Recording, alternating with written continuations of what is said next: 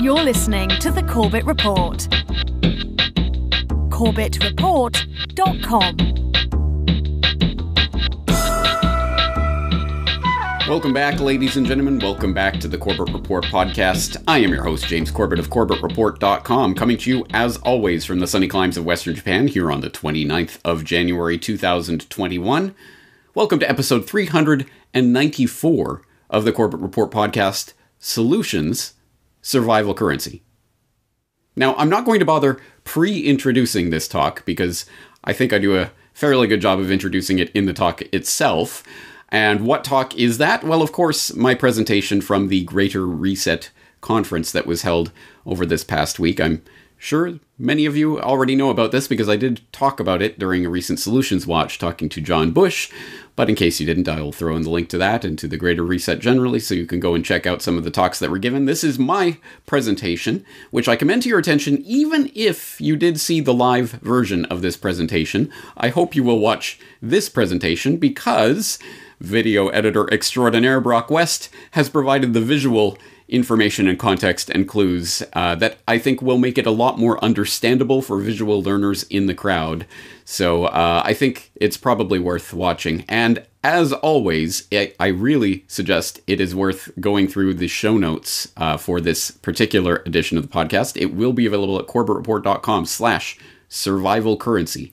Just type that into your browser and you will get the show notes for this, which are voluminous and I think informative and instructive in opening up the conversation about survival currency. So, what is survival currency? Well, let's get into that. Without further ado, here's my presentation from the Greater Reset Conference.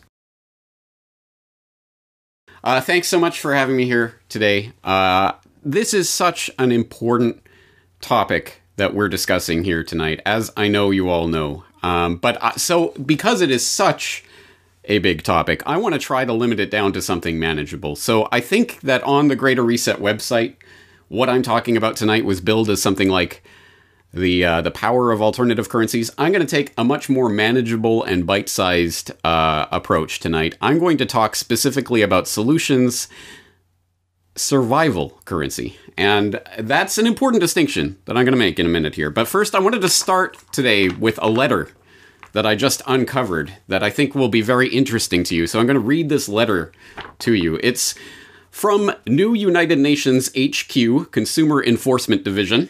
It's to Winston Smith, and it is dated the 17th of February 2025. The subject of this letter is revocation of commercial interaction license, and it reads Dear consumer, our biometric detection division has confirmed that you participated in the protests at last month's coronation of Hillary Clinton as Supreme Leader of the United States for life. Your case was reviewed by our enforcement personnel, and you were found guilty of unlawful dissent. As a result, all of your financial accounts have been closed, your carbon credit allowance has been frozen, and your consumer participation chip has been deactivated. You have been downgraded from consumer to laborer. As such, you may proceed to the nearest Federal Emergency Management Agency labor camp to receive your work assignment. You will be provided a space in the dormitory and three meal credits per day. All hail the new United Nations. Praise be to Secretary General Rothschild. Ha ha ha ha, yeah, ha ha, funny. Uh, of course, this isn't a real letter. This is something that I wrote back in 2016. It's just, uh, just joshing you. Ha ha ha. New United Nations and some sort of a consumer and enforcement division that's going to be looking at your uh, protest activities and taking you off of the, uh, the monetary grid as a result of them. Oh, what crazy, stupid science fiction. Oh, wait, oh oh no, this this isn't science fiction. Of course, this letter is completely fake, but this letter is very very real. And I'm going to read this letter to you, which came out on September 4th of 2014 and was addressed to Speedy Cash of Savannah Inc. by SunTrust who wrote SunTrust continuously reviews its products, markets, and client relationships to ensure that we are able to provide the best possible client service while also meeting our corporate business objectives. There are circumstances where we will identify a specific account relationship that no longer meets these criteria. In the best interest of our clients and SunTrust, we will request that those accounts be closed. As a result of a recent account review, we regret to inform you that SunTrust is no longer able to provide some of the financial services you require. We respectfully request that you immediately begin closing all of your SunTrust deposit accounts, safe deposit boxes, and credit cards by October 6th of 2014. If you do not close these accounts by this date, we will need to close them for you and either hold the proceeds until we hear from you or mail you a check for any collected balance, blah blah blah, etc etc. Yes, this is an actual letter that was really sent out from SunTrust Bank to one of their clients, Speedy Cash of Savannah Inc., in 2014 to close their account. But why, you say? Well, actually, that's a funny story, and by funny, I mean horrifying. Namely, the Department of Justice's Operation Choke Point. If you are unfamiliar with Operation Choke Point, I highly suggest you become familiar with that little operation that was perpetrated by the DOJ under Obama. It started uh, as an idea in 2011. It was uh, first revealed to the public in 2013, and it was shut down for good in August of 2017. So nothing to worry about, guys. It's just this completely illegal, totally unconstitutional scheme whereby the DOJ used the Federal Deposit Insurance Corporation, which is an independent agency of the US government, guys. Don't worry about it. It's totally independent. It's just that the DOJ used the FDIC and its supervisory role over banks like SunTrust and many, many, many others, all of the banks that participate in the FDIC uh, uh, scheme to insure your savings. Well, they have a supervisory role over those banks. So the DOJ leaned on the FDIC to lean on the banks to pressure them to close the accounts of businesses, completely legal, law abiding businesses that they didn't like. And an example of those kinds of high risk activities that the DOJ wanted to uh, essentially outlaw from using banking services included those greasy and undesirable payday lenders, those kind of scammers, and prostitutes, and tobacco shops, and small pharma, not big pharma. They're okay, obviously, but you know the small kind of pharmaceutical buy buy cheaper drugs from Canada kind of mail order stuff, uh, online gambling, dating services, coin dealers.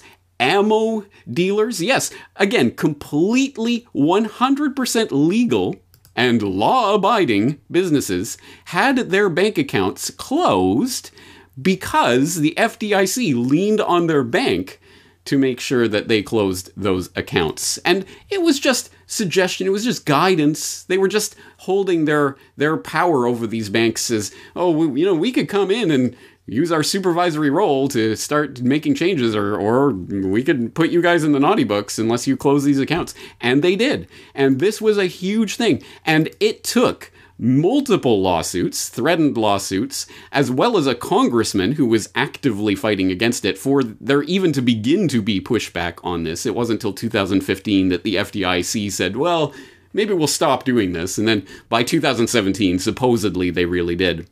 But Operation Choke Point, I did write an article about this that I'll direct you to. It's called Choke Point How the Government Will Control the Cashless Economy. Again, I wrote that article in 2016, and here we are five years later. How much further along the road towards that nightmare vision of a society where the government can come in and shut people off, not just from having a bank account, but from transacting at all in a cashless economy. A cashless economy, we'll never get there.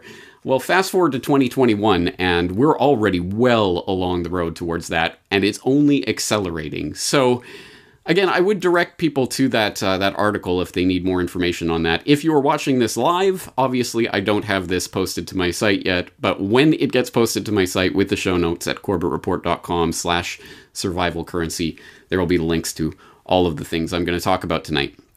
But I just wanted that as sort of the way to set the table for this conversation because, as funny as this kind of fake letter is, it's based on the real letters that have already gone out, and that's just the beginning of the nightmare that we are stumbling into.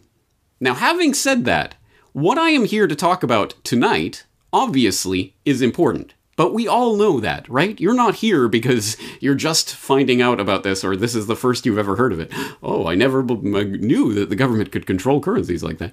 No, you know that there is a problem, so that's why you're here. So we're not going to dwell on that uh, for this, for the purposes of this talk tonight. What are we going to do? Well, that's a good question. So let me lay it out. What this presentation is not, this presentation is not another attempt to describe the problem.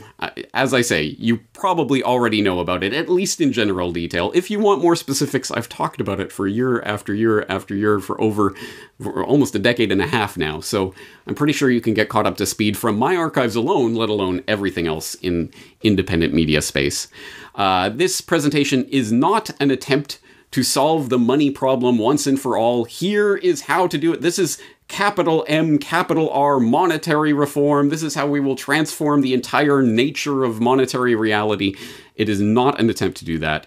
And it is not an attempt to create a one singular solution that everyone must follow blanket everyone this is for everyone this is one size fits all it is not an attempt to do that what this presentation is is an attempt to outline not even the necessity for, as I say, you already know, but the options for creating a survival currency. Emphasis on survival currency to be differentiated from that idea of some sort of alternate monetary paradigm where we'll set it up and it'll all be this big system that will all function this way and everyone will participate because it'll be all golden. No, no, no. We're talking about survival currency. When and if you get cut off from the grid when your bank accounts are closed and your UBI or your social credit payment or whatever it ends up being gets cut off in the coming years as part of the uh, a, biosecurity state tied into the biometric ID state tied into the social credit score, etc. When that nightmare coalesces and you get cut off so that you are not able to buy and sell in the officially declared, decreed legal tender of the land, what are you going to do? That is when you need a survival currency, and it better already be in place by that time. So that's what we're going to do in this presentation. This is meant as a starting point for those who are willing to begin the experimentation that is going to be necessary to find out what will thrive and what will fall to the wayside as we create alternate alternative com- communities that will support other ways of transacting other than the filthy dollars or yen or pesos or euros or pounds that we think of as money. So, um, as I say, that's the broad outline of what we're going to attempt to do today. And more specifically, I want to stress some general principles that I think are exceptionally important to keep in mind as we proceed with all of this. The first one is do not put the cart before the horse. And in this case, the cart is the currency, the horse is community. And what I mean by this is that any system that you come up with, some elaborate scheme, some accounting measurement, and we use this and we transact this way with this kind of thing. All of those schemes are wonderful and amazing, and I'm so glad that you have such wonderful ideas. But without a community that is actually dedicated to bringing that scheme about, that is actually willing to participate in that scheme, you have nothing. You have ideas that aren't even worth the paper they're printed on uh, because you have to buy that paper that they're printed on in filthy dollars or whatever, not in this imaginary currency that you've imagined up out of whole cloths. So the horse is community. Put the horse before the cart, and the horse will dra- drag the the cart. So the currency idea is great, but it comes after the community. That's why, as Derek noted in my introduction here, I have stressed and promoted the idea of freedom cells, which uh, I hope everyone watching this knows freedomcells.org is the place where you can go and start a freedom cell. Of course, as I'd like to stress, it doesn't have to be freedomcells.org. You don't have to do it through that organization. That's an idea, a way of connecting with other people. But if you want to connect in other ways, please do. The point is to create community. And I like the idea of starting in small groups, groups of eight or something manageable, and then connecting to other groups. I think that's a much more stable structure um, and probably a better way to start the idea of talking about and then implementing transaction and exchange networks that will facilitate actual productive economic activity when and if we arrive at Mad Max apocalyptic scenario and or the government coming down and cracking down on dissent to the point of taking you off the, the payment grid. So that's the number one general principle I want to stress. Do not put the cart before the horse. Community is the horse. The second general principle the perfect is the enemy of the good. We are not going to create the perfect system all in one whole fell swoop and it's oh here it is and this is it and this is this is it for all time. Uh, and if that is the the standard by which you are measuring what you are doing then you are not going to get anywhere. You'll probably never even try because you will never me- uh, measure up to that in the real world certainly not at first. So do not uh, only hold the perfect as the standard by which we will measure everything against uh, another general principle to keep in mind take advantage of existing systems. Do not reinvent the wheel here. We do not need to recreate and reimagine and start from scratch. Chances are there are already local community exchange networks that exist in your local area, whether that's a local exchange trading system and or some sort of community community currency or community dollars, or whether it's a time banking system, whether you have some sort of agorist network in your area, that would be heavenly, wouldn't it? But take what you have in your local area and work with it. Um, move it along. If you have a, a freedom cell that can infest a, uh, a, an already existing community currency and maybe take it over in some productive way that you can steer it more towards your ends. Hey, whatever you have to do, but don't necessarily scra- start from scratch. That's going to be a lot harder than using something that already exists. If there is already an infrastructure in place where you live, that is probably the place you want to start trying to see how you can mold it and adapt it. And that's the next general principle. Adapt all the ideas that are presented to you and anything that you can think of, adapt them to you in your particular context with the people that you're working with in the community that you're in and for the, for the purposes that you want to facilitate exchange. Now, uh, again, if you're starting with a small group of people, that's going to be a different thing altogether than if you have some sort of mass idea for an online community of millions of people around the globe or something along those lines. There is, and there's many things in between, and different types of exchanges are going to happen in different contexts. So, whatever it is, you have to adapt the ideas that you have for the context that you're operating in. Another general principle it is not all or nothing. This is particularly evident in the monetary reform space, uh, where there is a lot of dogma that either you are 100% dedicated to this particular idea in this particular way, only this is money and nothing else, or uh, or I don't I don't even want to transact with people at all. It is not all or nothing, especially when we get into survival currency. Sure, again, when we're talking about the theoretical system of the future where we're going to create some sort of system that the entire world will agree on, it'll be so easy. Yeah, okay, we'll worry about that then. Okay, then we can have the all or nothing dogma, my my way or the highway kind of uh, approach. When you are in a survival situation where you are literally scrambling to provide food for your family, chances are you're probably not going to be so dogmatic. So, let's start from from that point of the survival currency. What can I do to facilitate exchange with people in my area who I know, who I want to exchange with,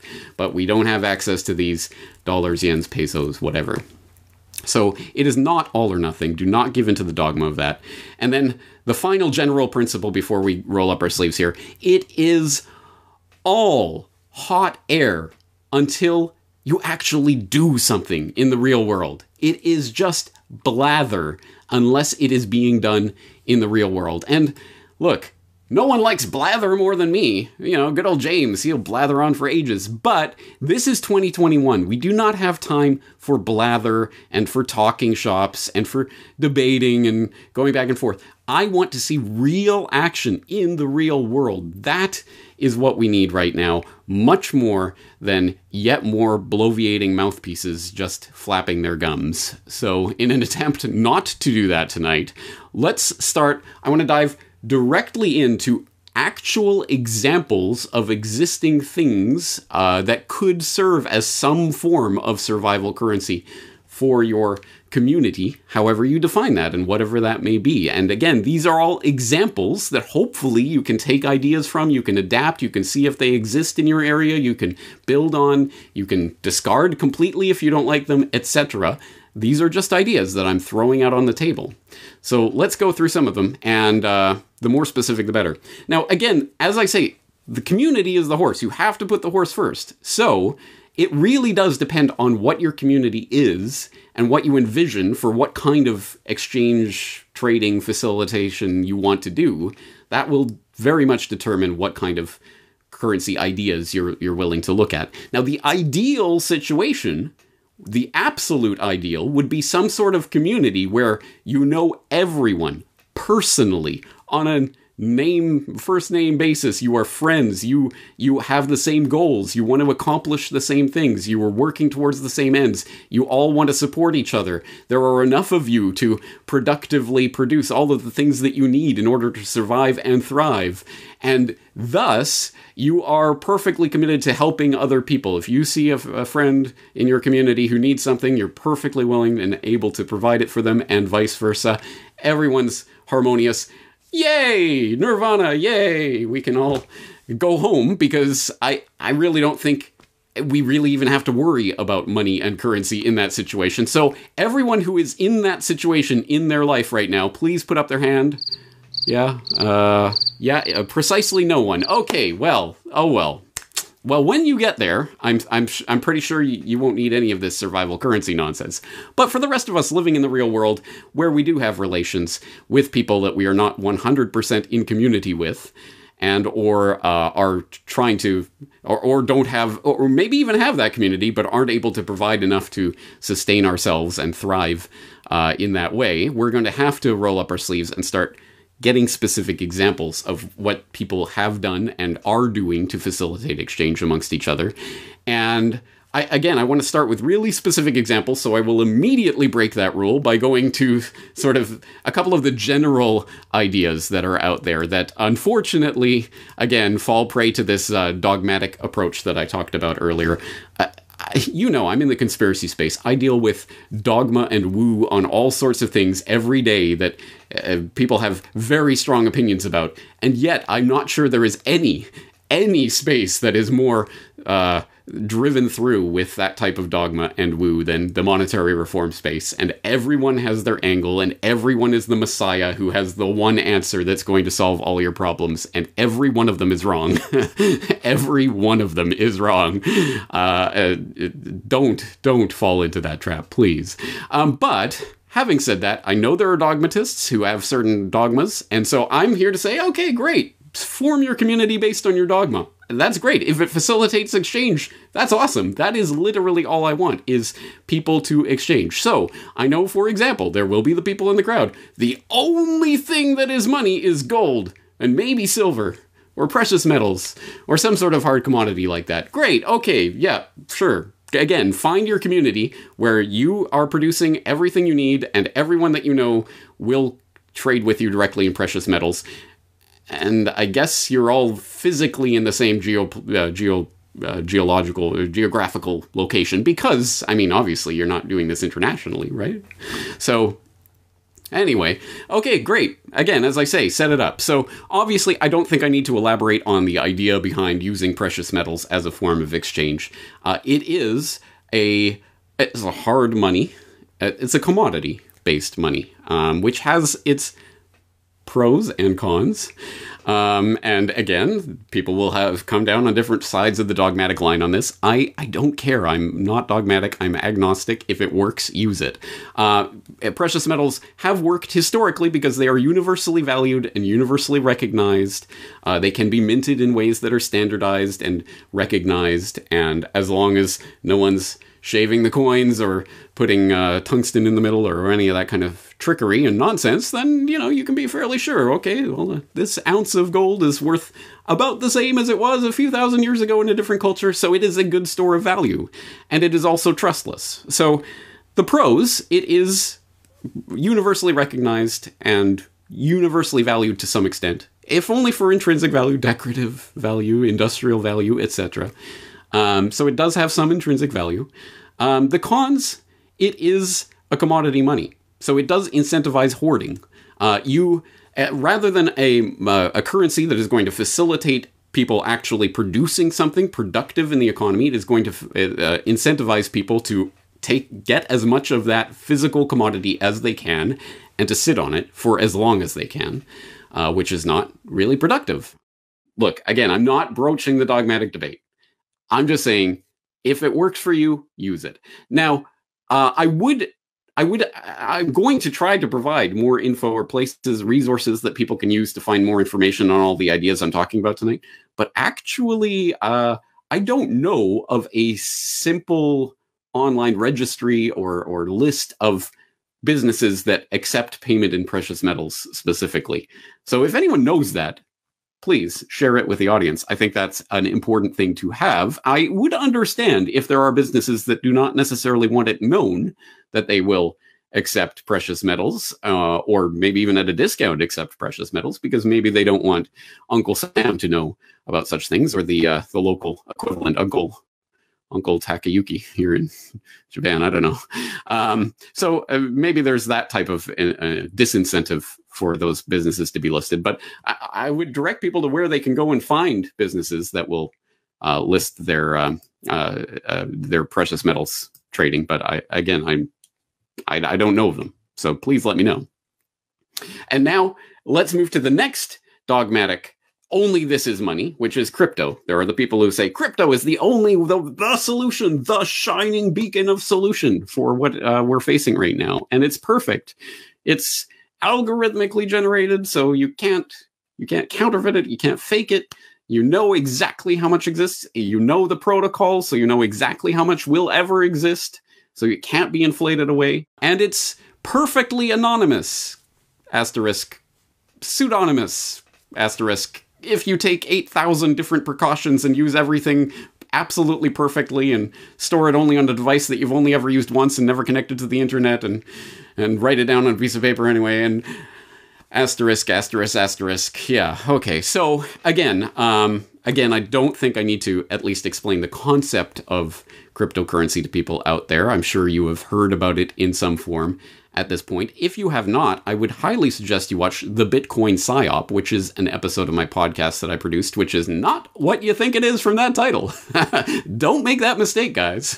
Because I get a lot of people who think they know what that episode is about, that they do not know what it's about. But yes, there are, there are obviously cryptocurrencies that at the very least, they uh, no central bank needed for a cent, uh, for a cryptocurrency. They're going to try to, as I've been talking about recently, they're going to try to transition us off into central bank digital currency, and they're going to elide that difference and basically Bitcoin, Fedcoin, whatever, you know, that thing, that digital thing you've been hearing about. Here it is, guys. Take your central bank wallet. They're going to try to do that, but a real cryptocurrency does not need a central bank, does not need a middleman in the transaction. It is peer to peer. It's through a network that runs on a, a, protocol that, well, different protocols work in different ways. So again, buyer beware as to what what protocol you're using. Are you on Bitcoin? Are you using Bitcoin Cash? Are you using Monero or Zcash or 18,000 different varieties, as people probably know by now? Um, and it is a trustless payment system, uh, like like gold. Um, or silver, it, you don't have to know anything whatsoever about the person that you're interacting with in any way. All you know is they've got the thing that they say they've got, and they can physically hand it to you in the case of a precious metal. They can electronically send it to you in the case of crypto. So it's a trustless transaction. You don't need to know any details, and once it's done, it's done. Uh, now, again, with the cons, uh, exactly like gold or precious metals, it is a commodity money. So the incentive, once again, is to hodl that money forever, which is exactly what Bitcoiners do. Hodl is the uh, the term for that, in case you didn't know. And uh, and as any number of people will point out, and depending again what side of the dogmatic line you're on, the the big con of cryptocurrencies is the Mad Max scenario, man. What if there's an EMP strike that takes out all electronics in uh, the entire world for the rest of your life? Then where's your crypto? There, huh, smart guy, huh?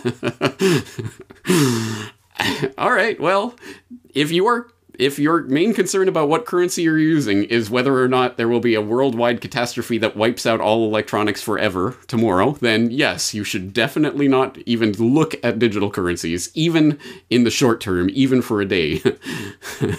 but I'm not sure my uh, my contingency planning necessarily only looks at the Mad Max zombie apocalypse scenario as the only scenario we should be planning for. it is a scenario, but I'm not. I don't think that's the only thing we should be worried about. But anyway, as I say, that is a con. Um, it, you you need electricity and you need internet access, and you know the way things are going, internet access certainly shouldn't be taken for granted. It will probably become much harder when they uh, form, uh, perform the next cyber false flag to try to make internet access more difficult. So, um, some resources that I could direct people to. Uh, there are some cryptocurrency merchant lists and buying items and services with Bitcoin type lists that I will put again in the show notes when this is posted to corbettreport.com later this week if you're watching live. Um, but perhaps more importantly, uh, a service like agorist.market, which I talked uh, to Mike Swadek about recently. Uh, if people haven't seen that, go watch our interview uh, where I introduced that idea. Uh, basically, a service that just lists different businesses that will accept crypto and other forms of payment, including precious metals usually, but not always. Again, each seller can choose what they're listing. Uh, and potentially, at least these are people who are interested in agorism, so you could actually support something that's hopefully going to be part of the solution rather than the problem. Um, but again, there's so much to say about that. But let's leave that there. Let's start looking and exploring some different options for people who want to look at other options other than those dogmatic uh, diehards of the, the commodity money um, diehards. Let's look at, uh, for example, uh, barter, barter exchange services. Now, again, this is the type of idea that hopefully, if you're in a close knit community, maybe with the Freedom Cell or some other small close knit community of people that you know and trust, you could set up some sort of system whereby if somebody has a need, another person can say, hey, I've got that, and vice versa, and you can swap and share and lend and barter and exchange in that fashion, in a very direct fashion where there's no currency needed whatsoever, and hopefully you can help help each other out in tough times. Now, here's a specific example of that because I want to point at specific examples as much as possible right now. There's a an app that apparently has just been released uh, called Have Need. And uh, please do not take this as some sort of promotion of this idea. Uh, zero. I am 0% guaranteeing any of this. I'm just pointing to it as something that exists that people might want to check out and start discussing with their community with their freedom cell with whatever wherever you're discussing these ideas uh, uh, we'll take this from shareable.net they have a, an article up on multi-party bartering app saves time money and the environment uh, it says if you had a guitar that you didn't need anymore but you were in the market for a snowboard the easiest and most frictionless exchange would be with someone who has a snowboard they want to offload and is interested in acquiring a guitar but finding that person with exactly that need at the right time in the right place is a near herculean task what people want and need and what they have to offer in return are as varied and diverse as people themselves. Connecting people across this complicated web of needs and desires is exactly the challenge Have Need, a new bartering app, is attempting to address. A task other bartering companies and sales platforms like Facebook Marketplace, OfferUp, Nextdoor, and Craigslist have failed at in the past. And then they have a quote from the CEO The answer to what I saw as the problem of not having a successful bartering company to date were that none of them had implemented a multi party barter architecture. This addresses the core friction point of barter, which economists refer to as the mutual coincidence of wants.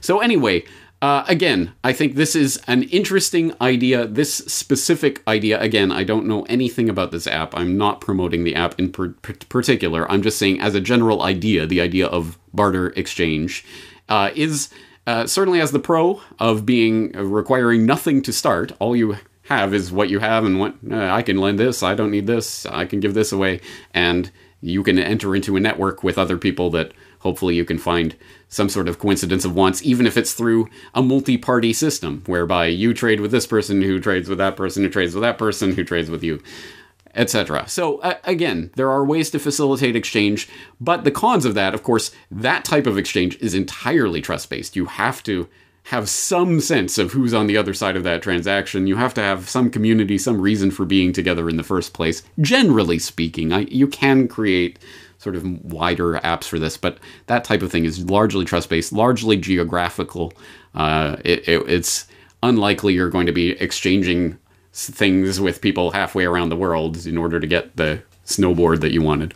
Um, and again, it's extremely unlikely to produce really tangible and important results on unless it is extended to a very large scale. Again, in your tight freedom cell community, it, it, might be good for very basic things that everybody has or everybody needs or everybody wants or those kinds of small level things, but for random items that you might come across that you desire, it's probably not going to fit the bill. So unless you have a very large scale implementation.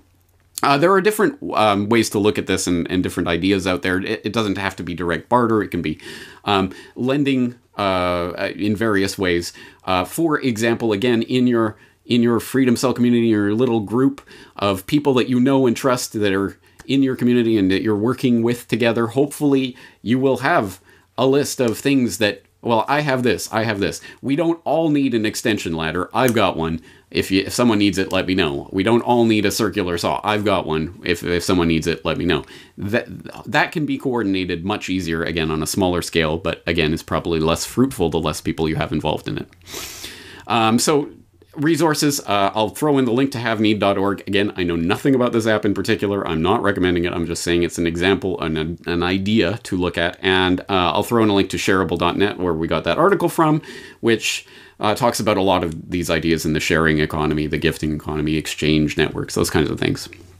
Okay, let's move on to another specific idea. Uh, this one is the Volos TEM, T E M. And this is uh, from Volos, Greece, which is a port city in Greece that during the depths of the financial the Greek financial crisis came up with a I won't say innovative because it's actually just another iteration of an idea that's been tried many, many times, but it was somewhat successful in this case, at least at that time in 2011, 2012. It flourished, shall we say, in a, a relatively small area, but uh, it, it it gained some traction. And this was an idea for a, a type of mutual credit uh, system based on LETS, which is the local exchange trading system, uh, which is a, an idea for mutual credit based systems that uh, it takes a million different forms and has flowered up in a million different places in different ways to varying results. One example is the Volos Tem, um, where Volos residents, the residents of that town, again, a small port town, I think 4,500 people. It was, it was a small place, but um, they could offer up their services uh, to their neighbors and get services in return. Um, basically, something between a, a, labor exchange trading system or a, a, service exchange trading system and a barter system. Um, and a lot of businesses, like cafes, for example, would exchange uh, a, a, cup of coffee for some amount of euro and some amount of tem, and they were issued. Uh, I don't believe they were notes. I think they, they were just keeping a, a, paper ledger at one point, and I think they transitioned to digital. And it was uh, pretty popular. Um, there were, I, I think, uh, th- over a thousand people participating, a thousand different businesses question mark residents question mark participating. Uh, last time I was able to find any sort of numbers about it. Um, I don't point to the Volos Tem specifically as some sort of template to follow. Everyone should follow what they did in Volos. Um, precisely because, as I say, it did flourish in 2011, 2012. It was helping to facilitate transactions in that particular port city in Greece at that time. But dot dot dot, uh, I have found very little information in English about it since that time. There are there are a couple of articles I found that have been written since that time that seem to indicate it is still ongoing. I don't know if it's still flourishing or thriving or many businesses are participating anymore, but it might be an example as a, of a survival currency. It's actually where I got I think the first my first indication that survival currency was a thing because I remember following that story at that time. So if you type Volos or Tem into my search bar, you will find different sto- articles and things that I've mentioned this in. Um, again, not as some sort of template that I think is a great answer, but it was an example of there was a currency, there was a community that had a lack of the currency. The euros were not flowing around in Greece at that time, so they used that system to help facilitate exchange, and it did help local businesses at least for a period of time. So it's an idea to at least examine. Um, the pros it, again, it requires nothing to really get started with such a system. All it needs is people who are motivated to to to join such a system and have something to offer, goods or services. And generally, in a time of crisis, if you have a community already in place, then that will be easy to start. The cons is that. Uh, it, well, it requires a community of motivated people, and uh, there's something called Metcalfe's law, which talks about networks being inversely proportional to the what is it, the square of the number of users in that network. Blah blah blah. It's a technical thing, but essentially, it's the network effect. If you have a large number of people participating in something, a, a LETS system or a time banking system, an hours system, there's lots of different variants on that idea. Uh, if you have a lot of people participating in it, it can be useful. If you do not, it probably isn't going to be useful. And that's the problem. It's the chicken and the egg question. So um, that could be a definite con to that type of approach. But uh, if you want more info on it, there is an official site for the Volos Tem that I'll throw in. I don't read or speak Greek, so maybe some Greek uh, people in the audience can can take a look at that and find out more details about how it's uh, going currently. I'll throw in a link to a recent-ish article. It's only a couple years old about that at least mentions the Tem and how it's how it uh, flourished. I, again, I can't really see whether or not it's still flourishing. Um, I'll throw in a, uh, a Journeyman Pictures uh, video that was produced in 2012 about the the Tem and how it came about. That's interesting. Um, but on the more general idea of LETS systems and uh, alternative community currencies, those types of programs, how they come about, how they can function. I'll throw in a book uh, called Money, Understanding and Creating Alternatives to Legal Tender that is by Thomas H. Greco Jr. Uh, that I think was helpful for me. Uh, it's it provides a good overview of the problem, and then it gets straight into different examples of different things that people are doing. The drawback with that book is it was published in 2001, so it is 20 years out of date. uh, but I, I throw in this link specifically because that book is free on archive.org. So there you go. You can at least dip your toes into the water. If you're interested in more about Thomas H. Greco and his more recent work, I understand he's at beyondmoney.net, so I will suggest people will take a look at that.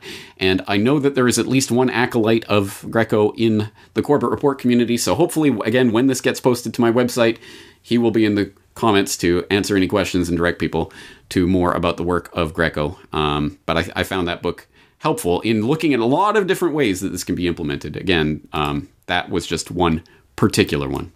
Okay, next, Ithaca Hours. Uh, let's get into a couple of warning type of stories, ways that this could go wrong, and things that you should be prepared for when you're preparing your survival currency. Ithaca Hours. And I say that actually as Ithaca Hours is often held up as kind of an example of how things can go right with alternative and local community currencies.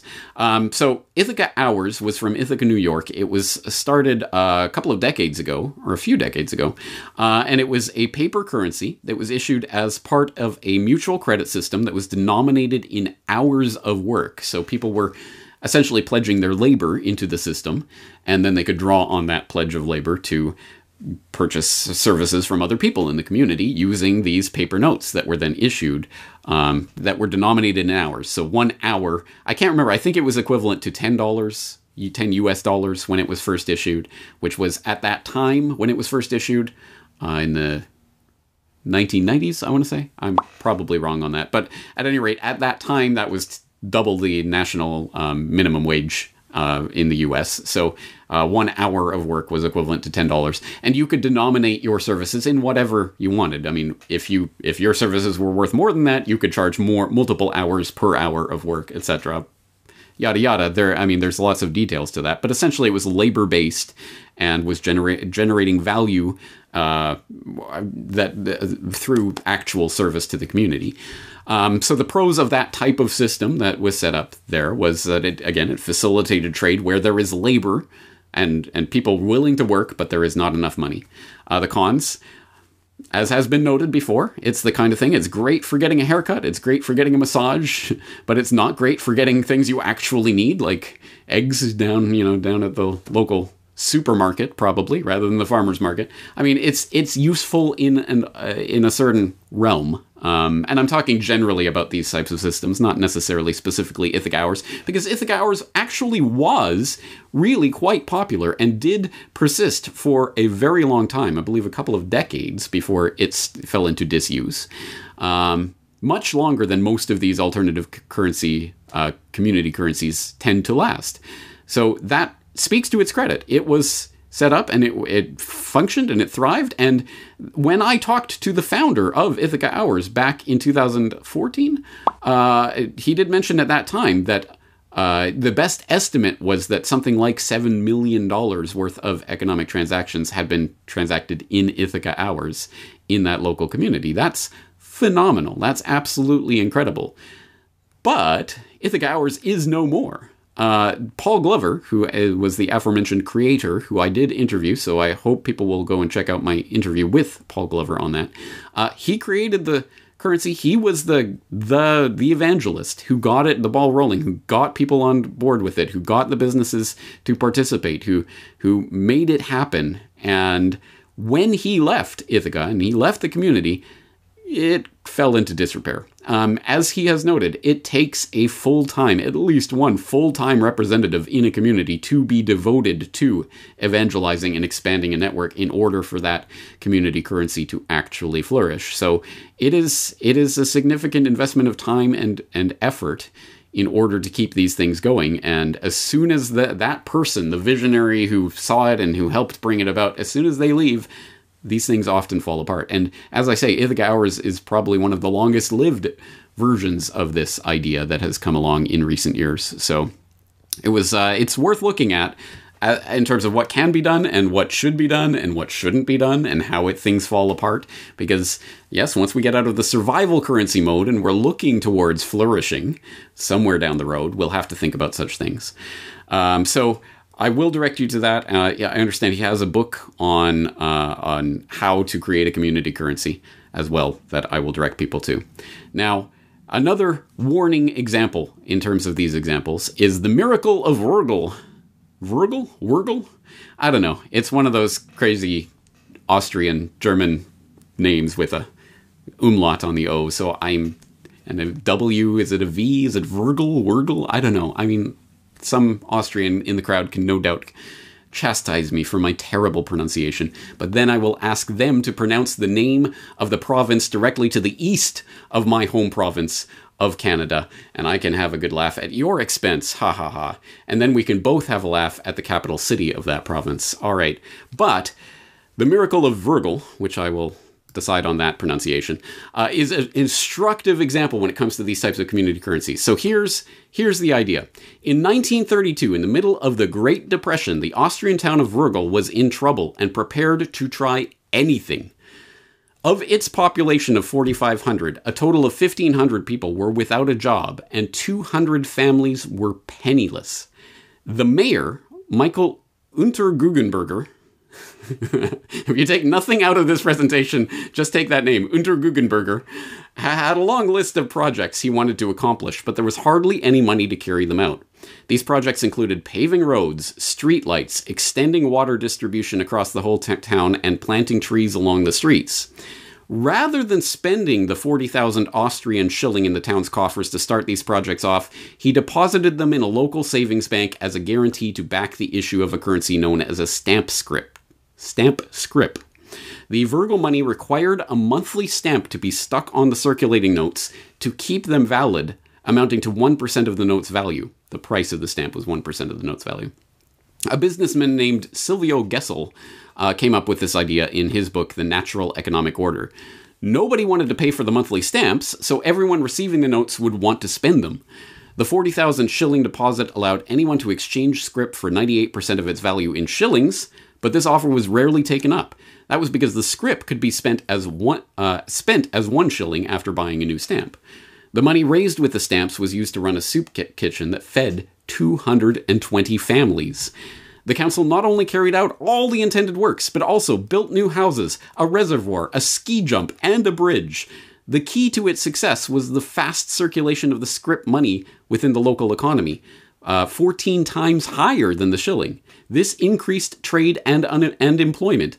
Unemployment in Wörgl dropped while it rose in the rest of Austria. And then it's that idea. So the other towns in Austria were taking a look at this idea and they're saying, wow, what's going on? The miracle of Virgil, as it's known. Uh, incredible. Wow, it's doing all these crazy things in the middle of a depression and it's, it's flourishing. What's going on? We should adopt it. So what happened? What happened to the miracle of Virgil? Well, that's instructive, and we'll take this from a, uh, an article written by Bernard Lietaer. Le, Tear. I should get that pronunciation right. A, a, strategy for a convertible currency, where he talked about this miracle of Virgil. He said no less than 200 cities of Austria decided to imitate Virgil. At this point, the Central Bank of Austria felt threatened in its monopoly of currency emission and blocked the extension of the system against the opinion of the vast majority of the population. This decision was appealed all the way to the Austrian Supreme Court, but was upheld.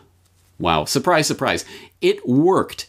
It helped. It fostered. It helped the flourishing of a community and the, that community's economy and its its actual productive activity during a depression.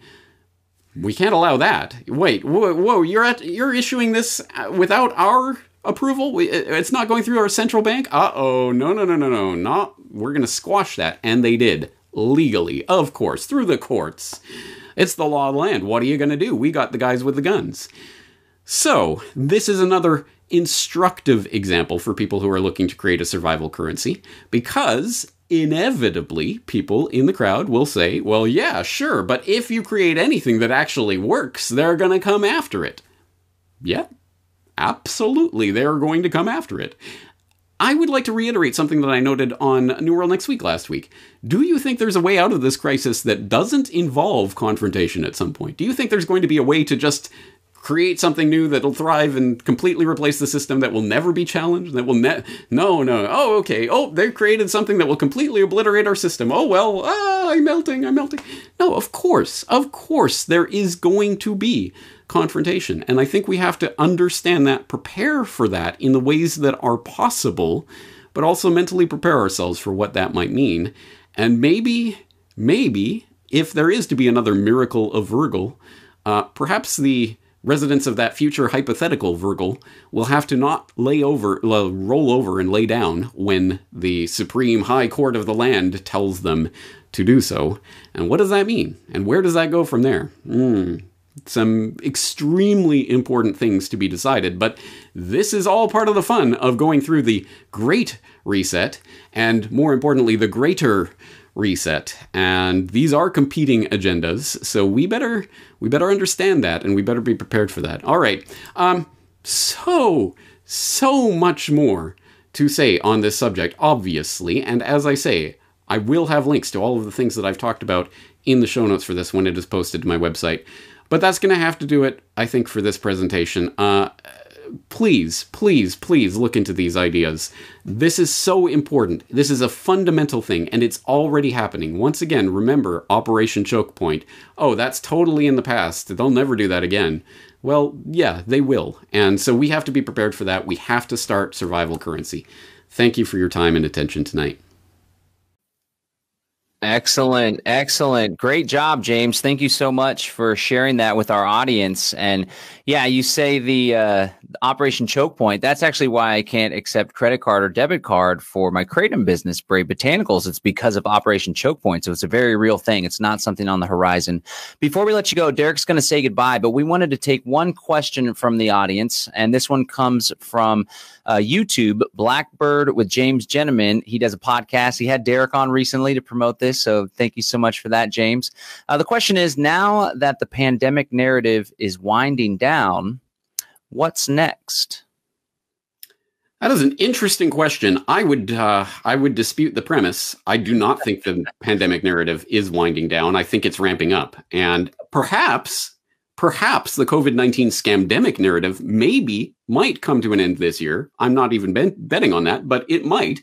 But that does not mean that the, the, the overall narrative is going to wind down. We are just stepping into the biosecurity paradigm, which I've been talking about, blowing the horn about as loud as I can for the past year. This is this is the transition into an entirely new paradigm. And just as the way the war of terror was the underlying fabric of the reality they were trying to weave, around us for the first couple of decades of this century. This will be the, the, the fabric until the next whatever comes along. So I, I do not think that this is winding down. In terms of where is this going and what will this ultimately develop into, I am actually writing a series of articles about that right now. The first two have already been issued. The first one was on currency.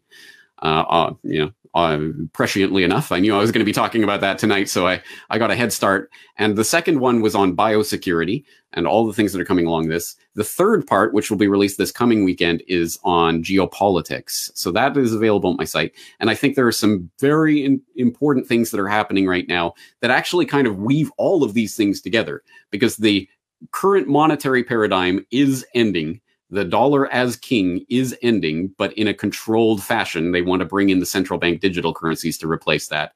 At the same time, this scamdemic narrative is transitioning the economy over into something else and setting up a new geopolitical reality where we're starting to see things like the COVID vaccine passports. Well, each country will decide which vaccines they're going to allow for their vaccine passports. Oh, you've got the China vaccine? No, no, no, no. You need the Pfizer vaccine, etc., which is going to create an a, an entirely new over overhang on terms of in terms of the geopolitical reality that is preparatory to the setup for the World War III, at the very least, Cold War narrative that we're heading into. That, as I've talked about many, many, many, many times before, is absolutely as fake and staged as the original Cold War narrative was. If you need more on that, look at the work of Antony Sutton, who laid it out in black and white. I think we're seeing the exact same thing with the setup for a China US conflict that's going to be equally fake and staged, but may result in very real loss of life. And certainly will result in loss of liberties, already is. That's mm-hmm. unfortunately where things are heading, unless and until we press the greater reset button through things like survival currency. And all, obviously, survival currency is about surviving right in the here and now amongst the people in your community. The end goal of this, or at least not the end goal, but it's a further goal, is to to try to create something that will thrive independently of the system and to grow that and flourish in that way. That's that's our vision for a people's reset that we have to oppose against that that scamdemic vision that uh, is helping to to bring about this this new normal. Thank you so much, James. All right, everyone. I hope you appreciated that presentation, and I hope specifically you appreciated what I was attempting to do there, which is get beyond the talking stage and into the action stage by looking at things that actually already exist in the real world and seeing how we can work with them, or build on top of them, or change them, or discard them altogether as always, I want to stress that it is up to you to decide in your own context, in your own situations, what works for you and what does not, and how you can adapt what may already exist to your own purposes. I think that's probably the most fruitful way to go forward with an issue as fundamental as survival currencies. Again, you may not appreciate how important this subject is at this particular moment, but I have a feeling it's going to become a very important thing as we move further and further into the Great Reset and the new normal, or fail to move in that direction because we are already becoming autonomous. And that, I think, is the ultimate goal here. So, as I say, horse before the cart, horse is community. So, on that note, I, I want to say that I'm disinterested in receiving feedback from people who have some sort of idea for a perfect monetary system that if only everybody would adopt this, everything would be perfect. I, I'm not disinterested in that. I am aggressively uninterested in that and will ruthlessly delete any such emails upon receipt because that's great. That's wonderful. But we're beyond the ideal, let's imagine some perfect system phase. We're into the let's create something real on the ground now so that we can thrive in the future phase. And on that note, I am profoundly interested to hear discussions from people, preferably people who are actively already engaged and involved in some form of survival currency. How are you using that in your own community? What community is that? There are different forms of community. The Corbett Report community is a type of community, but it's an online community, and thus their interactions are in a certain context, in a certain way that are very different from real life interactions, etc., etc. So, what what communities do you interact with? How do you in- transact with them? In what currencies? And what are you doing to move forward? Anyone who has actually developed and or been involved in an active and ongoing community currency of some sort. I'm very interested in that type of feedback, hearing from you what works, what doesn't work, uh, what could be done better, how can the, uh, your idea be built upon, etc. That's valuable information, and I think we need to uh, increase the signal and decrease the noise in conversations around these types of topics. Because, as I say, everyone has their dogma and woo and just loves to harp on their uh, their hobby horse. But why don't we actually talk about what is working and not working in the real world so that we can move this conversation forward? That's the kind of community I'm attempting to foster at corbettreport.com. I hope you will go to the show notes once again, corbettreport.com slash survival currency. And of course, there will be the community, the Corbett Report community's interactions and feedback, and hopefully people discussing their own uh, involvement in community currencies and how we can move forward from here. As I say, this is just the beginning of this conversation, just an exploration of what exists so we can see what we want to use and how we can build on that. I hope you use this as the resource that it is. And on that note, I'm sure we will be exploring this issue in much more depth over and over in the coming years. I think we're going to leave it there for today. Thank you very much for joining uh, me for this conversation, and I'm very much looking forward to talking to you again in the near future.